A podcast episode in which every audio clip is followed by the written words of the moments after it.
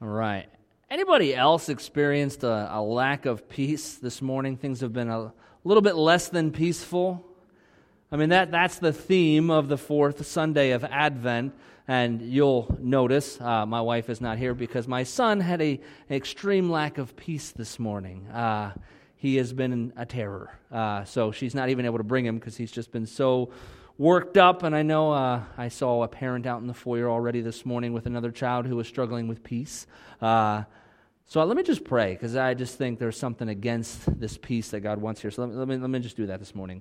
Lord, I thank you that you bring us peace. And as we're going to talk about this morning, we know this is such an important aspect to our lives as Christians, because this is one of the things that can set us apart from unbelievers so drastically, is the amount of peace we have regarding our life, especially in the midst of circumstances that would otherwise rob us of peace, Lord, because when we have that eternal perspective, we have a different mindset to our life. And so, Lord, this morning, whatever is trying to come against the peace that you are trying to bring here and the message you have for us about peace, Lord, we just pray against that. In the name of Jesus Christ, we ask that you would cast that out and that you would allow your peace to reign in this place. In Jesus' name we pray.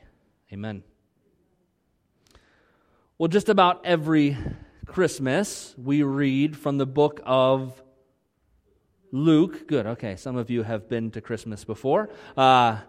Yes, if you're not familiar, Luke is generally what we read from. Luke chapter 2, we, you're starting right there in verse 1. A lot of. If you haven't already read through that story this Christmas, I'm sure it will come at some point. If it doesn't, make it happen. Because I am completely against this idea that at some point Scripture becomes boring. That story should excite you more every year you read it, because the closer we get to Jesus, the more we appreciate it, the more we find it so fascinating. I don't know about you, but the more I realize how messed up I am, the more amazing it is to me that he would send his son to this earth for me and for our sins. And so every year it just gets more exciting for me. But we read that. Ken and Bev, they just read a portion of that for our Advent reading. And we're going to read it again one more time, focusing specifically on one verse, verse 14. And we're just going to kind of pick it up in verse 8. So Luke chapter 2, verses 8 to 14. I'm going to be reading from the New Living Translation if you're following along. That night there were shepherds staying in the fields nearby, guarding their flocks of sheep. Suddenly an angel of the Lord appeared among them, and the radiance of the Lord's glory surrounded them. They were terrified. But the angels reassured them. "Don't be afraid," he said. "I bring you good news that will bring great joy to all people. The Savior, yes, the Messiah the Lord, has been born today in Bethlehem, the city of David. And you will recognize him by this sign. You will find a baby wrapped snugly in strips of cloth, lying in a manger."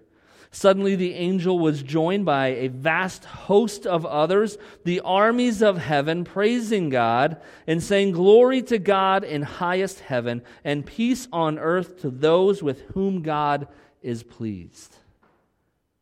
Now, I want to focus in a little on verse 14 there. It says, "Peace on earth to those with whom God is pleased." Now, I want to just highlight, if you've never taken the opportunity to study this portion of Scripture around Christmas time, do it this year. Make this week about studying this portion of Scripture. There's so much here, but I just think it's interesting that these shepherds are just kind of doing their thing in the field, and first off, an angel shows up and begins to talk to them, and I love that. So often, more often than not, when an angel appears in the Bible, what are the first couple words that they have to say? "Don't be afraid," which always makes me laugh, because growing up, angels were always these really feminine guys in their bathrobes with these pretty little wings, and that is definitely not the picture you get from Scripture, considering that even these battle-hardened people in the Bible, when an angel shows up, they hit the ground, and they fear for their life. And so their first words almost always are, "Don't be afraid." So they're used to this, and then, who joins this angel? Now, one angel terrifies these shepherds, and then what shows up? It says a host of heaven's armies shows up. Now I don't even know what's going through their mind, But I just think it's interesting to note, if you've never noticed this, what does the army of the Lord proclaim? Peace. Now, normally you wouldn't think that's the goal of an army. An army's goal is to do battle. But they come proclaiming peace. I just think it's an interesting point to note as we look at this. Sometimes you got to fight for peace, and it's the armies of heaven that show up to these angels and proclaim peace on earth to those with whom God is pleased. Now that sounds really nice, right? Peace on earth to those with whom God is pleased. What does it mean, though? Do we even understand what it means to say peace on earth? One of the things that Jack and I do, I've told you this before, when we're, especially at restaurants, when we sit down to eat, one of the things that's just natural for us is to say, hey, what's your name, to our server, and to say, hey, we're going to pray for our meal. Is there anything we can pray for you or on your behalf? And sometimes, you know, you can tell they don't think what we're doing is worth their time. And so sometimes it'll just be like, oh, I don't know, peace on earth. And we've heard that a handful of times, like, you know, just peace on earth. Do we even understand what that means? What does it mean, peace on earth? Have you ever thought about that? What would peace on earth look like? Does that mean that our lives will be worry and stress-free? No, I don't think that's what peace on earth means. Does it mean that everyone will like us and that we'll have peace and everything will be easy in all of our relationships? Is that what these angels were saying? No, I don't think so. Does it mean that there won't be any more wars? Well, obviously not, because since the time those angels showed up till now, there have been a lot of wars. Furthermore, what does it mean that this peace is for those with whom God is pleased? We kind of glaze right over that portion. We just see peace on earth to all men. Oh, that sounds great. With whom God is pleased. Is God pleased with the whole world? I'm not even happy with what I'm looking at. God, who is perfect holiness, I'm sure, isn't looking at the world and thinking, doing a good job out there. You can't even figure out how many genders there are. Good job. Is God pleased with all Christians? Not all the ones I've met. I've met a few that I don't think God's very pleased with, the way they treat other people and the way that they act. Certainly not all people who claim the name of Christian. So what in the world does it mean that there will be peace on earth for all those with whom God is pleased? We read this every Christmas. Even people who don't believe in God hear this often at Christmas time and could probably even quote some of it. If you started this verse, I bet some people who don't even go to church could finish it, because we hear it so often. And I think you'd be hard-pressed to have even a good church-going person be able to explain to you, what does this mean? What does it mean that there will be peace on earth to all those with whom God is pleased? I don't think it means that if God's pleased with you that everything's going to go well for you. I don't think that's what this is saying, and I think if we look just at the evidence in Scripture, that certainly isn't the case. So what does it mean? Now, this isn't even the only place that God promises peace in the Scriptures. If you go through the Scripture, if you like studying like me, I love to study things, just do a quick study, a Google search even, on peace in the Bible. How many times peace is. You'll see it all through scriptures like Psalm 29, verse 10 to 11 says, the Lord rules over the floodwaters. The Lord reigns as king forever. The Lord gives his people strength. The Lord blesses them with peace. Now, this is long before Jesus came to the earth, so peace wasn't just because Jesus came. There's a peace that God offers. Even in the Old Testament, he was offering peace. There is peace found all through Scripture. But I bet they hear this. You know, this is part of Scripture. This is Luke's account of this occurrence. I'm sure the shepherds repeated the words of this angel to as many people as would listen. We hear that they just went and started telling everybody what they saw and what they heard. And so I'm sure many people heard of this. And so I just wonder, did the early Christians struggle with this idea of peace? Because they know the angel said, peace on earth to all men with whom God is pleased. I bet the early Christians wondered about that peace as they were thrown into the Colosseum to be killed by lions, as they were tortured, burned alive, and hung on crosses. Some of these men were apostles, people who took the Scripture, started churches. I think we could look at them and say, I think God was pretty pleased with their work. I think God was pleased with these people. So where's this peace? Was the angel wrong? Was the angel lying? Was he just making stuff up as he talked to the shepherds? Because, man, their life was anything but peaceful. Do a study on the apostles and how each of them died.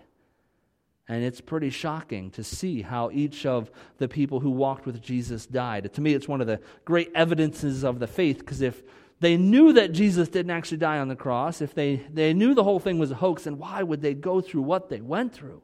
These were not like brave men. These were fishermen and tax collectors and not high society people. And they all, almost all of them, died horrible deaths for Jesus. So where's the peace? Maybe they thought back to Jesus' words and they realized the peace being talked about wasn't that of easy living and comfort. John chapter 16, verses 32 to 33. But the time is coming, indeed it's here now, when you will be scattered, each one going his own way, leaving me alone.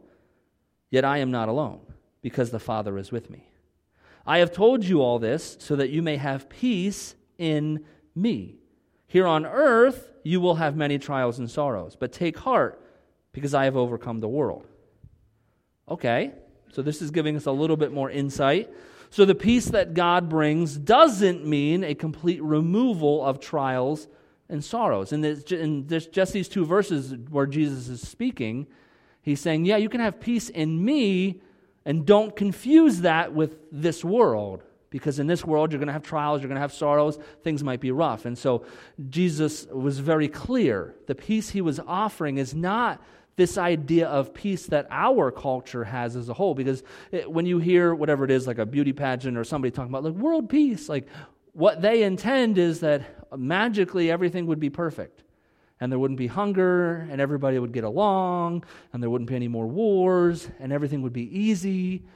That's not the peace Jesus is talking about. He makes that clear to his disciples. Don't think that if you follow me, that's going to get you out of the tough stuff of this world. As a matter of fact, he lets them in on a little secret. Following him is actually probably going to make it worse.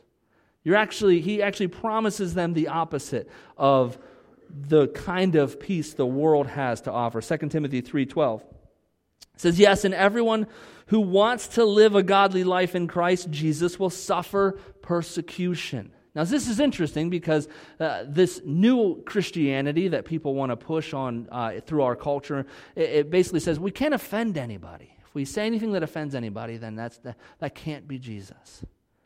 Or if people your coworkers look down on you, or if they're rough on you, then I don't know what that is. Yeah, if we want to live a godly life, it's going to look different. We're going to get ridiculed. People are going to hate that. This is what Jesus is telling us. That to live the way God calls us to is offensive to some people because they want to be comfortable doing whatever they want. And when we live to a standard that is higher, that is absolute, that is beyond this world, it rubs people the wrong way. We need to be accepting. We need to understand that's just how it's going to be. Now you might be thinking, oh yeah, Pastor, I know all about persecution.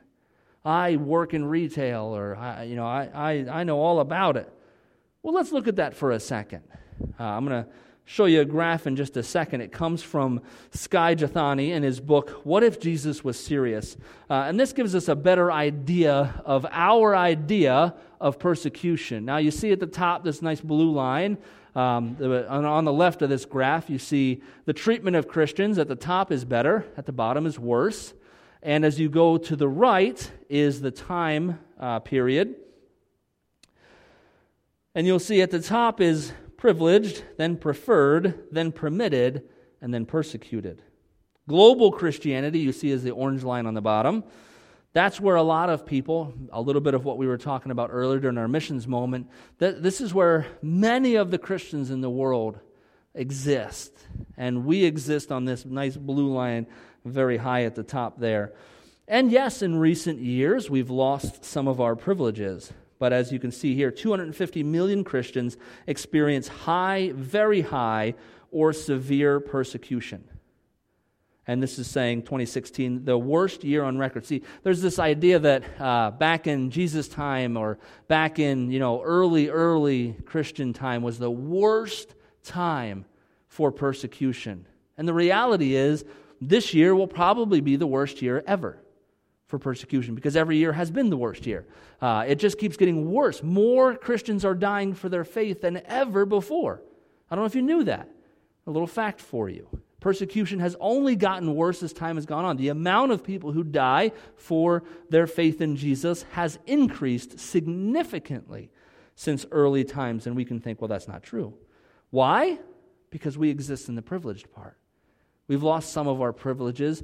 Being a Christian still isn't dangerous. We call it dangerous, but it's not here in the U.S. How many of you, I know a lot of people in here are parents, how many of you would be excited if your kid said, I feel like God is calling me to be a missionary in a country where if they find out I'm a Christian, I'm going to get killed? Probably not a lot of us. That's pretty scary, as a matter of fact. Thinking that my children could say that one day, I'd have a lot of anxiety. There are some parents here in the room who have sent their children places where that's somewhat true and can be very dangerous. There are some that in our church that have served in places or that they could just disappear and we would just never know anything about them. That's where they serve. And in the Alliance, which if you didn't know, we're part of the Christian Missionary Alliance, that's where the majority of our focus is now, on what we call creative access countries. We call it creative access because you have to be creative to get access to that country. You can't just say, hey, I'm here to tell everybody about Jesus, because they'll say, no thanks, you're not allowed in our country, ever, and you'll get blacklisted. And so we go in different ways, in creative ways, to be the light of the gospel in these places where you're not allowed to talk about Jesus. And what they mean is, no, you don't just get a little fine, you die or you disappear. We don't experience that in our country. That's not here. No matter what people say, I can literally say whatever I want from this pulpit and I don't have to worry about it. That's not persecution. So, help us understand. We actually experience much more peace as Christians, as far as the world is concerned, as Christians here in America, than almost any other country in the world. We have it pretty good. So as we navigate the extraordinarily light persecution we may experience, hopefully we find it easy to resonate with scriptures like John 14:27. I am leaving you with a gift, peace of mind and heart. And the peace I give is a gift the world cannot give, so don't be troubled or afraid. Now this again is interesting because we look at peace, that's the topic of the day is peace, and we look at this and Jesus is being very clear. The world can't offer the peace he's talking about. So no matter how many programs, no matter how great we think the government might be, it's never going to create the type of peace that Jesus is talking about. And if you read your Bibles and you actually do some studying on it, that's going to be the goal of this world. Is they're going to try to move at one point toward a one-world government, and they're going to try to unify everything, and that's what they say they're going for, is this world peace idea. And the Bible's clear, they're just getting closer to the end when that happens. Their goal is to try to create peace on this earth. It's never going to happen. Even the kind of peace they could offer, it's never going to happen. And Jesus is saying, no, my peace, it's so far beyond that peace. Having it comfortable and easy, that's not peace. There's a greater peace to be had. Now, that whole graph in this conversation, it's not meant to downplay the difficulties, the stresses, the anxieties of life. We may not have it as bad as far as persecution is concerned in the early church or in other places in this world, but the enemy still wants your soul just as much as he wants theirs. He doesn't want you serving Jesus. He's your enemy just as much as he's the enemy of anybody in these persecuted countries. There are so many things which seek to rob us of the good news of peace that God has for us. Because if you're a believer in Jesus, there's a good news of peace that he's offering. I do believe that God wants peace for us. I don't believe that it's the Lord's goal to give us unpeaceful lives. That's not what he was saying either. When he says that you'll have persecutions and that you'll have trials and you'll have anxieties, he's not saying that you won't have peace. He's saying you will have peace. It doesn't look like this, though.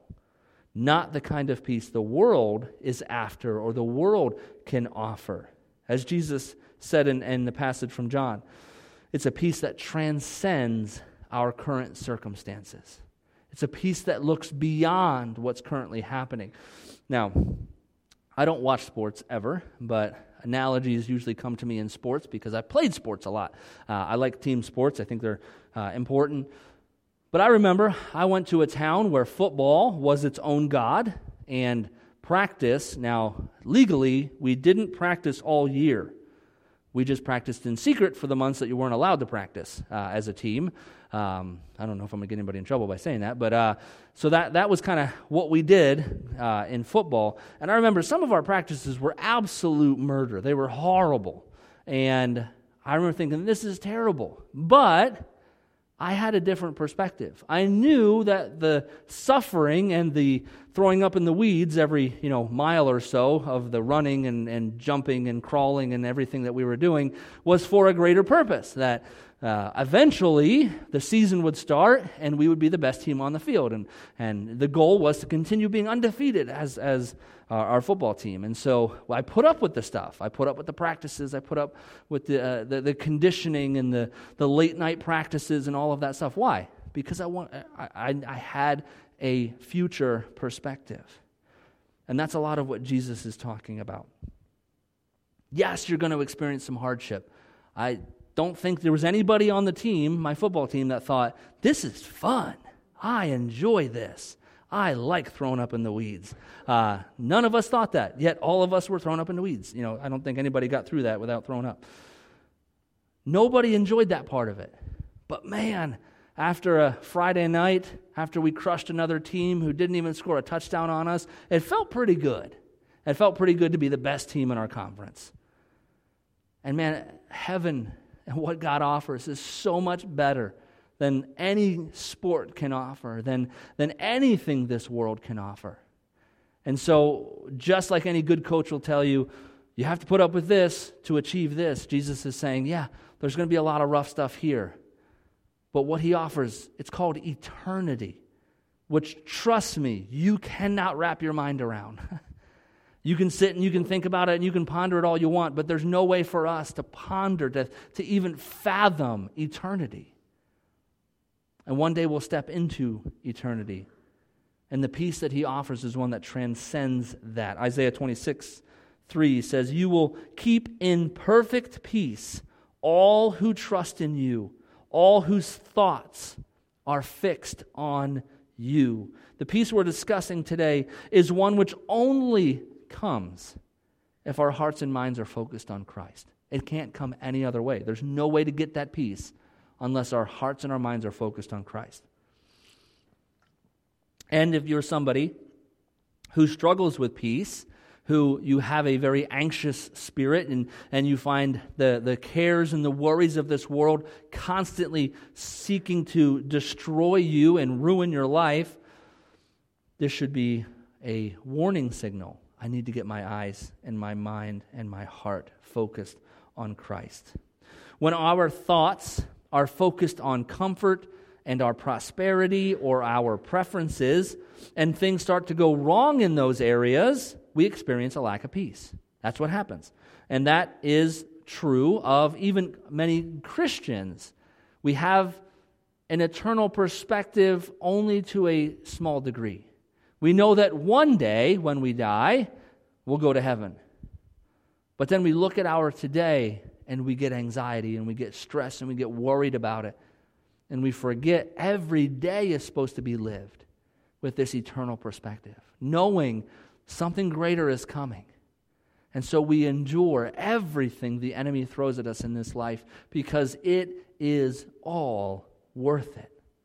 Romans 8:6 says, "So letting your sinful nature control your mind leads to death, but letting the Spirit control your mind leads to life and peace." if we allow our flesh to control our thoughts, if we allow it to get super anxious and worried and fretful about what's happening today and what's going on in our life, and as we turn on the news and we see what's going on in our world, and we see what's going on in our country, and we see what's going on in our state, and we look at all this stuff and we start to get anxious, it's because we're letting our sinful nature control our thoughts. We're letting it get worried because it thinks, our sinful nature, we're gonna suffer a lack of comfort. We're going to suffer a lack of worldly pleasures and worldly privileges and worldly whatever. And so we get anxious. And we should allow our spirit to say, shut up, sinful nature. This is all worth it. Whatever we have to do to take the good news of Jesus to those who have bad news is worth it. Because one day we'll step into eternity. There are so many people who struggle, and we even talked about it this morning as elders, so many people who struggle with the goodness of God because of what they see happen in this life. And I've talked to many people who they deal with that in reference to a death of somebody they love. And it's like, man, if you only could have an eternal perspective to this. I mean, yes, death is bad, and that doesn't mean that we shouldn't mourn and we shouldn't, that shouldn't bother us when death happens. But at the same time, think about yourself, 17 million years into eternity. And you think about, hey, remember that one time when you died? Yeah, wow, okay. It'll mean so little to us. That person that you've lost, I know some of you are going to be celebrating Christmas for the first time without a loved one. And it should hurt. That's because we're mortal. And it's okay. Doesn't mean you're a bad Christian or you don't have an eternal perspective if you mourn and if you hurt because of these things. But a couple million years into eternity with that person that you're missing now, and you'll realize, man, that life was so short. That short period of time that I missed you is so small compared to eternity. And so even in the midst of mourning and suffering and hurting, we can find comfort with an eternal perspective. We can find peace. The peace that God offers is the peace of knowing that despite what might be happening in the right now, it doesn't ignore what's happening right now. The disciples, Paul, when he was in prison and he was being beaten and when he suffered all these hardships, he didn't ignore the hardships. He just knew that despite what's happening right now, everything is going to be okay. And the way they defined okay was so different from the way some of us define okay. It's not going to be okay if I can't pay my bills next month. It's not going to be okay if I don't get what I want. It's not going to be okay if Jesus doesn't do what I tell him he has to do. And to say, you know what, all of this stuff is not going to matter one day. Maybe not with our current situation, things aren't going to work out. But one day we'll enter eternity, and all the cares and the worries that bring us stress and anxiety on this side of heaven will be no more. There'll be only a memory. That's what Paul means later in Romans 8 when he says in verse 28, "And we know that God causes everything to work together for the good of those who love God and are called according to his purpose for them." So often I hear this verse being used to convince people that God wants their life to be easy and comfortable. Whenever someone's suffering hardship in this life, I've heard people quote this verse, "Oh, don't worry. God works everything together for the good of those who love him and are called according to his purpose." And we manipulate the scripture to make it seem like God is saying, hey, whatever your hardship is right now, it's all going to work out good. Don't worry. That payday's coming. You'll get that job. That relationship's going to work out. Your kid's going to suddenly magically be so obedient. It's all going to work out. You just follow Jesus and everything will be easy. We incorrectly use it to tell people whatever trouble they're experiencing, God will make it all better because that's God's goal, is to make your life comfortable. That's what he wants for you. He wants you to be happy and comfortable and smiling and lazy.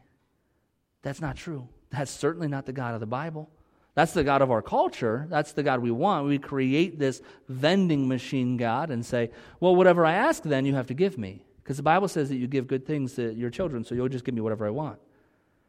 There are a lot of people who have walked away from God because they were taught that God makes everything work out for their benefit, for their prosperity on this side of heaven. And then they experience hardship. They experience a life-altering event. And they think God's a liar because we have lied for him. Two people. We've used his word to create false gods.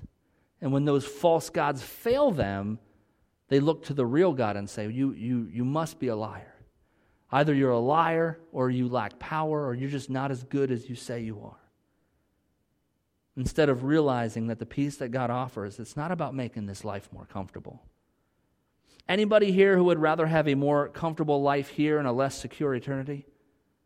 I didn't think so. I think if given the option, if we were to say, well, you can have a more comfortable life here, but there's no guarantee on heaven, I think we'd all say, all right, you know what? This isn't so bad anymore. All of a sudden, what I'm going through doesn't seem so bad because eternity is a long time. It's like literally forever. So I think if given that option, we'd say, okay, I'll deal with a little bit of difficulty. Now, to use an analogy that maybe only the moms in the room can relate to. And now if you were given the option and said, well, you can have an absolutely horrendous pregnancy for 9 months, but your kid is going to be an absolute angel for the rest of their life. How many of you moms would put up with a little bit of rough stuff for 9 months to make sure that your kid didn't act like my kid's acting like this morning? Yeah, we all would do that. Why? If we just had to cram a lot of hurt into a very short period of time for a lot of good stuff, that's literally what Jesus is offering us. Going to cram a bunch of hard life into this life, and we'll step into eternity, and we get to be in his presence. And here's the beauty of it, is that hard stuff, we get to make that all about him. And he's there with us even in that. And we get to use that hard stuff in order to tell other people about him so that maybe they can join us in eternity. That's the beautiful part about the hard stuff that Jesus is asking us to walk through and telling us will be our life. The peace that God offers is about getting our eyes off of ourselves and our circumstances and on him, and realizing that the cares of this world, they pale in comparison to eternity. They don't even hold a candle to eternity. It's this concept which allows Paul to pray over the Christians in Thessalonica, 2 Thessalonians 3:16. Now may the Lord of peace himself give you his peace at all times and in every situation. The Lord be with you all. Now, when you have this mindset, it's easier to pray this. Because Paul, who experienced worse things than any of us will ever experience, he obtained this peace. That said, it doesn't matter if I'm sitting in a prison. Doesn't matter if I'm speaking to the Caesar. I have a peace because I know my life is all about him. He even at one point says, I'm not even sure if I want to live or die. And that wasn't even an unhealthy thing for him to say. He said, well, to live is Christ, but to die is gain because I get to step into this eternity that I long for and look forward to. He knew eternity was this beautiful thing, and so anything this life had to offer, he thought, is totally worth it. When our hope, our faith, our joy are found in God and his promise of eternity, nothing this life throws at us can rob us of our peace. The world can offer its worst to us, and we still have a peace knowing, yeah, this is really rough. It doesn't mean we ignore what's happening around us and deal with everything nonchalantly. It doesn't mean that when a loved one dies, we go, oh, no big deal. That's not what this is saying.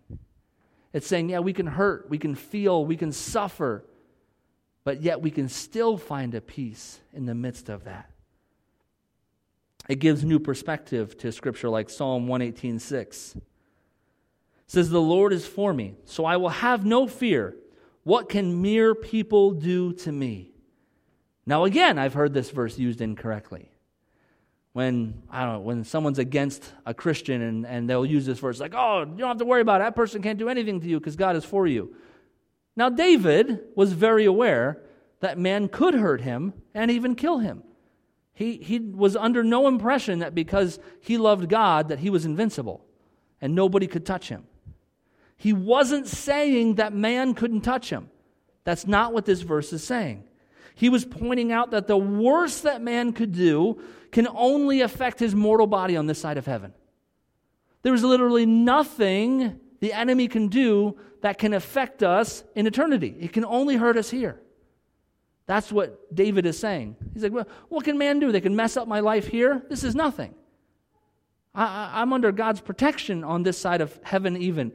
And he's going to watch over me, and he's not going to allow you to do anything that he doesn't permit anyhow. I mean, Job didn't have this mindset that nobody and nothing could touch him. Even when he experienced the hardship on this life, he still maintained that God was good.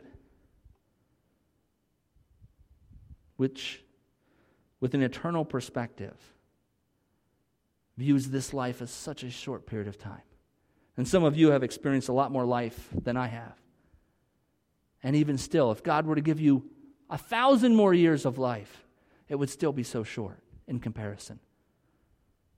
James 4:14 says, "How do you know what your life will be like tomorrow? Your life is like the morning fog. It's here a little while, then it's gone."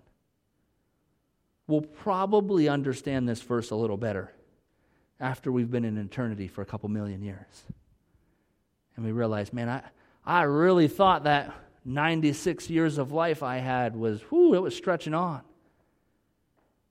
But man, it was like that. It was like nothing. I think of, even when I was mentioning this morning, this 2021 felt like it just started, and it's already over. It's a whole year. But this life is so short, like a fog that appears in the morning and then is gone, like it never existed. When we truly realize how short life is and that it'll be over before we know it, how important it is to have an eternal perspective. I don't know how much time we'll have to process this life before we stand before Christ, but I can just imagine, and try to imagine yourself stepping into eternity and thinking back to your life and wondering, what will I have wished I did more of? I can almost guarantee you, working more, doing more hobby stuff won't be what comes to mind. As you stand before Christ and as you encounter His glory and His goodness and His love, I think, I know, I'll wish, man, I wish I had just talked to one more person about Him. I wish I had told just a few more people of His goodness. I wish I hadn't chickened out in that one opportunity I had, or that coworker or my neighbor. I wish I would have spoken up more, because they needed to know about Him, about His goodness, about eternity, about the good news. We have an opportunity to bring the good news of peace to those without peace. Now, many of you are believers. You have the peace of Christ in your heart. But some of you, maybe you got saved a little later in life, you know what it's like to not have that peace, to experience death of a loved one, of people you know who have absolutely no peace.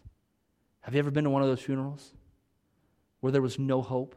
There was no peace? Man, it's one of the most depressing things I've ever experienced in my life, is to be at a funeral where nobody in the room, or very few, believed in God. There was just nothing. To them, it was just over. There are so many people that you have relationships with, that you have access to, that nobody's telling them. You might think, they know about Jesus. Nobody's telling them about the good news of Jesus. And you have an opportunity to take this good news of peace to them, to offer peace to those who are peaceless, to those whose whole existence is wrapped up in what happens in this life. Man, if every hope, if every bit of peace and joy and happiness that you could possibly experience was completely based on what happens on this side of heaven, you'd be miserable too. You think of those people who don't know Jesus that you have relationships with or you have access to, and you think, man, they're just such a miserable person. Rightfully so.